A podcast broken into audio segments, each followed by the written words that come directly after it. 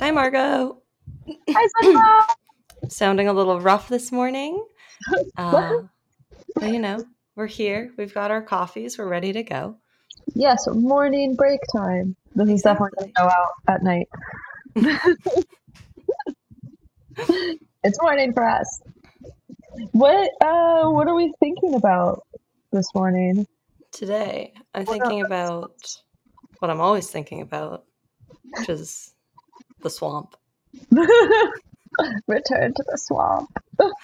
uh, but in all seriousness, I recently read um, a new article that came out about bog bodies, and I thought that that would be a fun thing to share.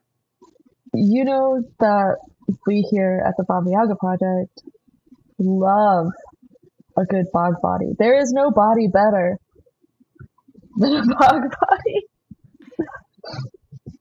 Listen, I'm just saying, someone either fell or got thrown in to the bog, and then it's just like, I'm not leaving. I live here now.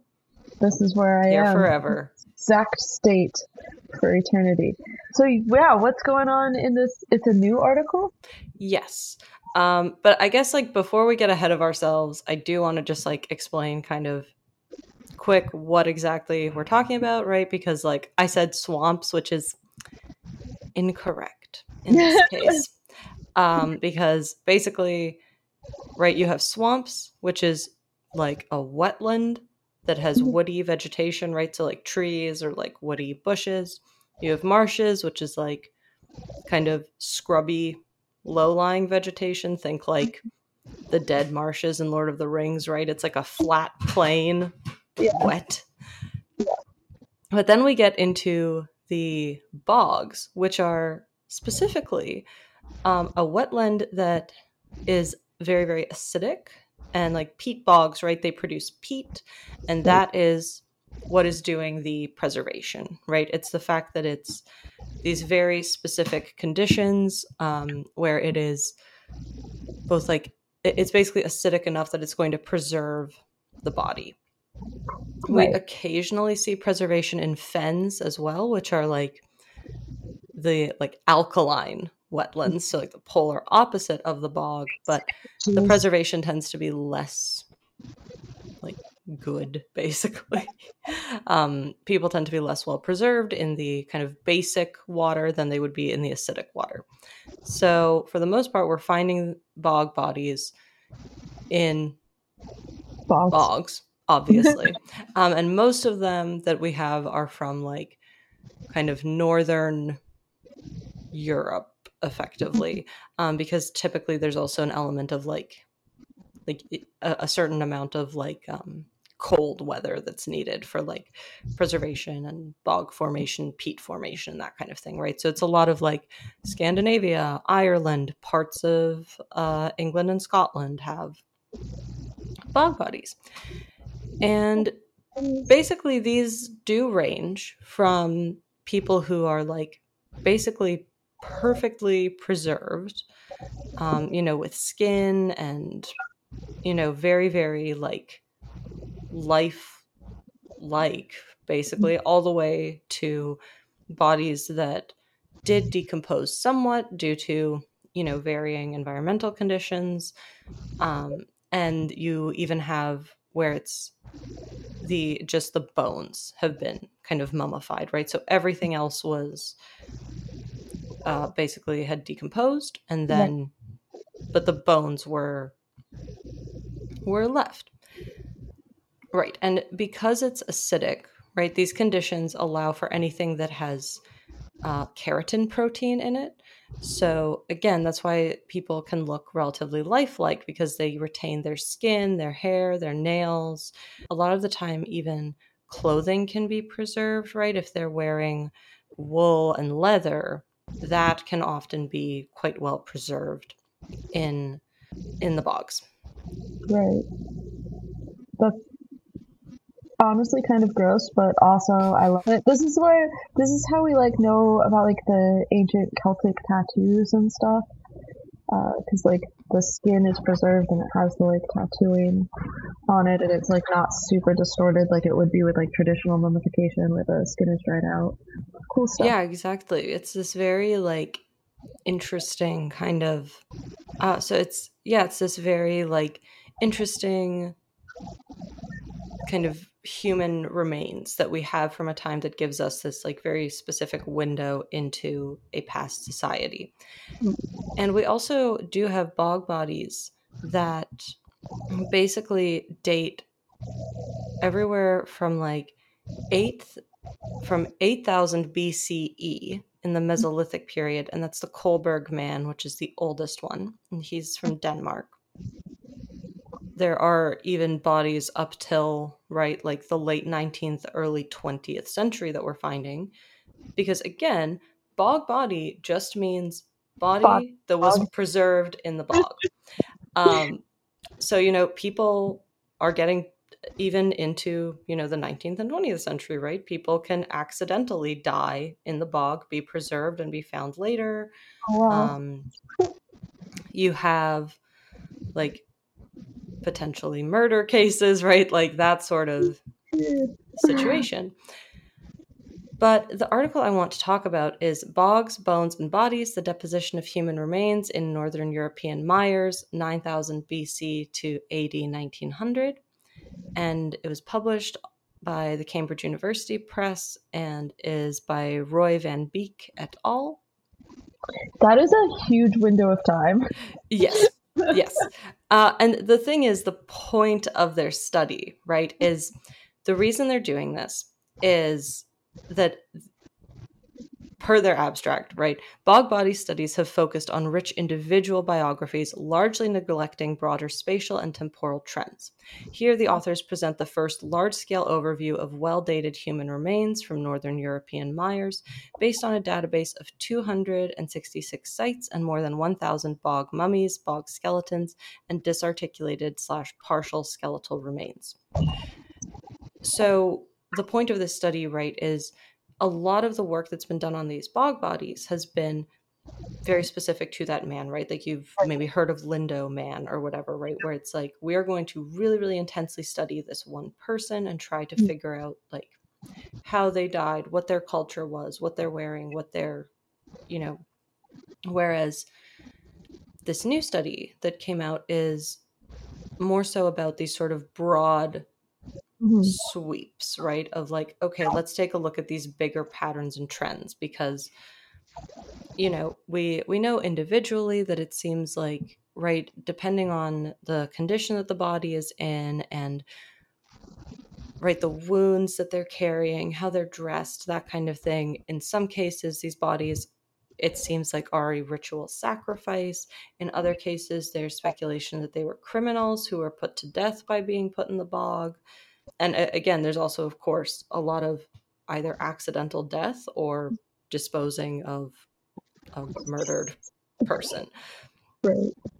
So this study really hones in on, like, let's look at the bigger picture, though. Mm-hmm. And they're looking at these one thousand individuals and following, you know, kind of mapping along how they're being preserved, how they're being, you know, the state they're being found in. They're finding basically that there's initially a bunch of sporadic examples, mm-hmm. but that you start to see this very like intentional deposition, like, and, and it, it becomes more widespread practice and more consistent in the sort of early to middle Neolithic. And for the next seven thousand years, it basically seems to continue, and that there, there are, you know, kind of fluctuations, but that, you know, basically starting in the early Neolithic and goes on for about seven millennia, you've got people depositing bog bodies with with some amount of like intentionality behind it. Like these are people who are, you know, either dressed or done up or, you know, prepared in such a way where you're like, okay, this isn't like a lost traveler, and this isn't someone who was just dumped. Like, I didn't fall down. Yeah. I didn't like get lost in the bog and this is where I am forever now. Like it's a, okay, there's you know, indications that this person was intentionally put here and like not like secretly put here, if that makes sense. Yeah. This is not a clandestine event. Exactly. They also point out that the kind of bog mummies, as they're calling the ones that are more kind of well preserved, have typically been more more studied, and that they do generally date to the more recent phases, so like the end of that seven thousand years, but with their approach right there, including bog skeletons and again, the like disarticulated bones, right, that, okay, there's clearly would have been a skeleton here, but most of it wasn't preserved. Right. And this kind of increases the size of their database, and it's basically allowing them to consider more individuals than are typically considered in this kind of time period. Mm-hmm. Um, and then at the same time, right, they're also taking into account things like, do these appear to be violent deaths, or do these appear to be like, you know, natural deaths or like yeah. peaceful deaths. And again, there is this kind of big shift over time where in the earliest period that they're looking at, so from like nine thousand to seven thousand B C E, none of the deaths seem to indicate violence. Um, mm. Versus like, right, if you look at from fifty-two hundred B C E to twenty-eight hundred B C E, violent deaths make up seventeen percent of the like bodies that they're looking at, which, to be fair, I mean, the samples are relatively small. seventeen percent is only seven bodies, but that's still a big jump. Do right? uh, violent deaths, I don't know if this would even be in the article or not, but like, does it seem like they're also part of the like ritual? Like, these are the human sacrifices, or is it just like, oh, we don't know why, but these people have like trauma to their body? Yeah, I mean, there's basically like, it does seem to be involved with some amount of ritual, but of course there's also the like, could have also just been okay. murder. Like, again, it's, it, they... Yeah, it, it's definitely left ambiguous, but it is this sort of, you know, it's it's an interesting phenomenon to look at that. And then, you know, you have j- just looking at like how how these change over time, basically. Mm-hmm. And that's about all I have to say about bog bodies. I just thought it was an interesting little article about like, hey, yeah. we should talk about like kind of looking at the broader picture of what's going on. Yeah. But I mean, like, so I think that this is cool because it tells us like, I think for people who aren't like me, mm-hmm. people who aren't like super involved in like archaeological aspects of historical study, um, it sort of shows like how... So for like those of us who aren't involved in like the archaeological aspects of history so much, it shows us um, like I'm always really curious as to like there's such few like things to look at. Like how do we make any claims about this? But like I think looking at these kinds of studies and like how they're actually going about that like research and like what's being taken from, obviously like from individuals is cool, but this is then showing like as a kind of species and as like developments of culture happen, like how that, how people, like the methodology of how people do this kind of research, which I don't know if our listeners are into, but I think is cool. And so that's what they're getting. Suck it, listeners. And also this article is, uh like available online if you want to actually go through and read more closely. Like it's not behind a paywall or whatever, which is how we like uh, that's how we like that, our, that's how we like our research personally. Yeah, but hot takes from Baba Yaga. Uh open access is good. Knowledge should be free. Brand new idea for this podcast. Yeah, maybe um, maybe a future break time, I'll just do a whole rant about public funding and open access. But perfection. The history of the academy. But that's for another day. Today, bog bodies. We've got more information on how they ended up in the bogs. People are super weird and for whatever reason really want to put dead people in bogs, it appears. I mean, it. There is like the whole discussion as well, right? Like about, not, not necessarily in this article specifically, but just sort of more broadly, right? Of like bogs as being these sort of like very important spaces, right? It's this kind of liminal space, yeah. Right? Where like, it's not quite earth, it's not quite water, it's this kind of like yeah in between place. And like, right, I mean, again, it's obviously we have to speculate to a certain degree because figuring out what exactly people were thinking like thousands and thousands of years ago is difficult, but there is that kind of thought of like, well, you know, they probably had some kind of feelings about, right, like yeah this sort of in-between place. Um, and of course, there's also ideas of like ritually sacrificing to gods or goddesses or other deities. Um, and beyond that, like in the later period, again, I'm like, it's a place to dispose of a body if you need to. So there's that.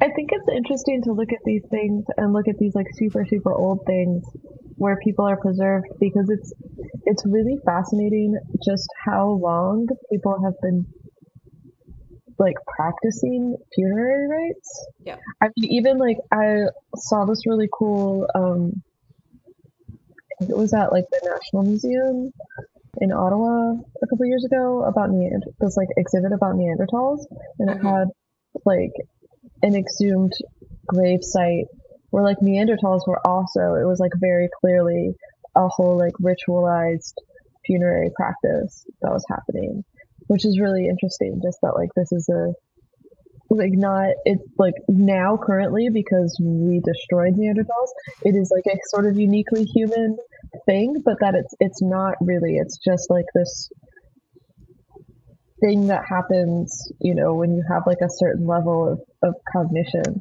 that I was going to say, but we're still not completely alone. Elephants. Yeah. Elephants have funerals. Uh, so, like, we still have buddies out there who are also, you know, they mourn their loss. Yeah. I think that's really, that's really interesting. I think it, it, it makes, like, we have this idea that, like, ancient man was just like vicious and like un, like unthoughtful, like that they yeah. weren't they weren't like thinking at the levels that people were, like once we had like cities and urban development and like this like, you know, intense like culture practice that ends up being written down like with the Greeks and Egyptians and things like that. Yeah. But but they were, and I think yep. they're like the bodies here, and like that you have like literally thousands of years of like this is the same kind of cultural practice that's happening. That they're, yeah, I think this is another thing that like really deeply kind of overturns the like nineteenth century progress narrative. You know, I love yep. anything that's going to like rip a nice neat little hole in the progress narrative. Yeah, and I think it's it's very much a like.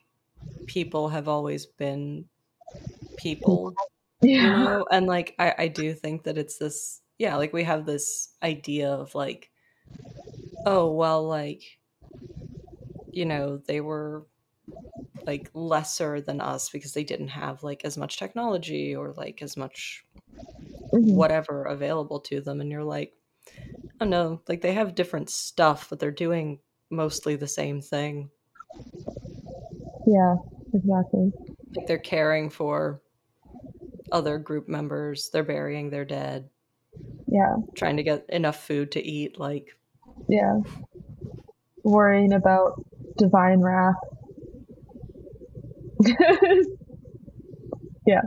Pretty consistent narrative here. Yeah. Yeah. Anyway, shout out to the Bog Body for Bog Bodies for uh, helping us figure stuff out. That's dope. And thank you, Sonia, for having a break. Thanks for taking a break with me. Yeah. I'll see you next time. Yeah. This Baba Yaga Break Time was brought to you by Patreon supporters just like you. Follow us at Baba Yaga Project on Twitter, Instagram, Facebook, and TikTok.